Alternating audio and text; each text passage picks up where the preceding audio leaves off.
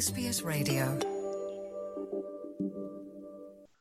ਪਿਆਰੇ ਦੋਸਤੋ, ਆਸਟ੍ਰੇਲੀਆ ਅਤੇ ਭਾਰਤ ਦੇ ਸਿੱਖਿਆ ਮੰਤਰੀ ਵਿਦਿਅਕ ਯੋਗਤਾਵਾਂ ਦੀ ਆਪਸੀ ਮਾਨਤਾ ਦਾ ਵਿਸਥਾਰ ਕਰਨ ਲਈ ਸਹਿਮਤ ਹੋ ਗਏ ਨੇ। ਉਹਨਾਂ ਦਾ ਕਹਿਣਾ ਹੈ ਕਿ ਉਹਨਾਂ ਨੂੰ ਉਮੀਦ ਹੈ ਕਿ ਇਹ ਕਦਮ ਆਸਟ੍ਰੇਲੀਆ ਵਿੱਚ ਹੁਨਰਾਂ ਦੀ ਘਾਟ ਨੂੰ ਦੂਰ ਕਰਨ ਵਿੱਚ ਮਦਦ ਕਰੇਗਾ ਅਤੇ ਨਾਲ ਹੀ ਘੱਟ ਰੁਜ਼ਗਾਰ ਦਾ ਅਨੁਭਵ ਕਰ ਰਹੇ ਪ੍ਰਵਾਸੀਆਂ ਨੂੰ ਵੀ ਕੁਝ ਰਾਹਤ ਪ੍ਰਦਾਨ ਕਰੇਗਾ। ਪਾਰਸ ਨਾਗਪਾਲ ਦੀ ਜ਼ੁਬਾਨੀ ਪੇਸ਼ ਹੈ ਇਹ ਖਾਸ report.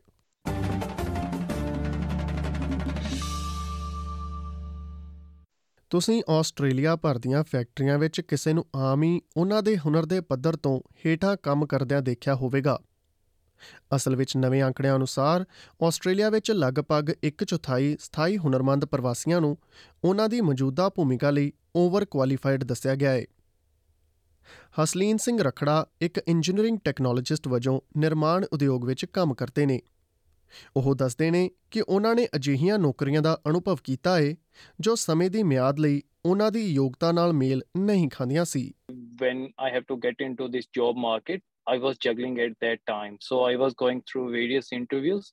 So all they were asking was for you are overqualified, or else they were asking for are you permanent resident or citizen over here. So that was big, uh, really painful during that time.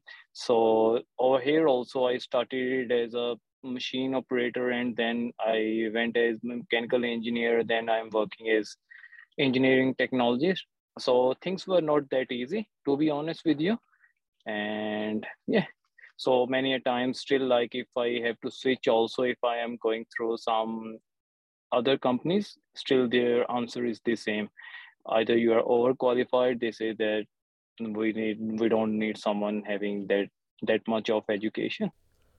ਜਦੋਂ Australia ਦੇ ਸਿੱਖਿਆ ਮੰਤਰੀ ਨੇ Sydney ਵਿੱਚ ਆਪਣੇ ਭਾਰਤੀ ਹਮਰੁਤਬਾ ਨਾਲ ਮੁਲਾਕਾਤ ਕੀਤੀ, ਤਾਂ ਇਹ ਮੁੱਦਾ ਏਜੰਡੇ ਵਿੱਚ ਸਿਖਰ ਤੇ ਰਿਹਾ।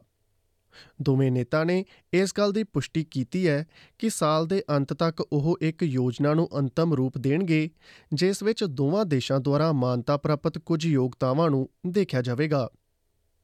ਇਹ ਸ਼੍ਰੀ ਧਰਮਿੰਦਰ ਪ੍ਰਧਾਨ ਦੀ ਆਵਾਜ਼ ਹੈ and I'm happy by end of this year we'll be agreeing on the recognition of certificates, recognition of courses by both the countries by end of this year.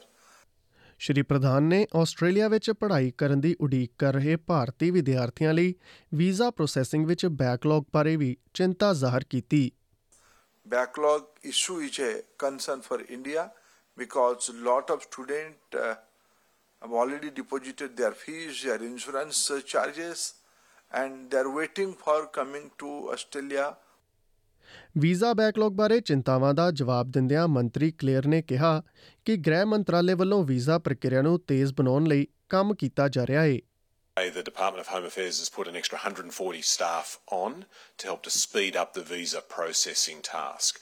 And we're already seeing results. We've, we've seen double the number of Indian students had their visas processed and approved in July as happened in June, but there's still a backlog. There's still more work that we have to do. Visa backlog ਸਿਰਫ ਅੰਤਰਰਾਸ਼ਟਰੀ ਵਿਦਿਆਰਥੀਆਂ ਨੂੰ ਹੀ ਪ੍ਰਭਾਵਿਤ ਨਹੀਂ ਕਰਦਾ ਅੰਦਾਜ਼ਨ 1 million ਵਿੱਚੋਂ 3 ਚੌਥਾਈ ਲੋਕ ਅਜੇ ਵੀ ਆਪਣੇ ਵੀਜ਼ੇ ਪ੍ਰਤੀ ਜਵਾਬ ਦੀ ਉਡੀਕ ਕਰ ਰਹੇ ਨੇ ਇਹ ਜਾਣਕਾਰੀ SBS ਨਿਊਜ਼ ਤੋਂ ਐਮਾ ਕਿਲਾਵੇ ਦੀ ਮਦਦ ਦੇ ਨਾਲ ਪੰਜਾਬੀ ਭਾਸ਼ਾ ਵਿੱਚ ਪਾਰਸ ਨਾਗਪਾਲ ਦੁਆਰਾ ਤੁਹਾਡੇ ਅੱਗੇ ਪੇਸ਼ ਕੀਤੀ ਗਈ ਹੈ You're with SBS Radio.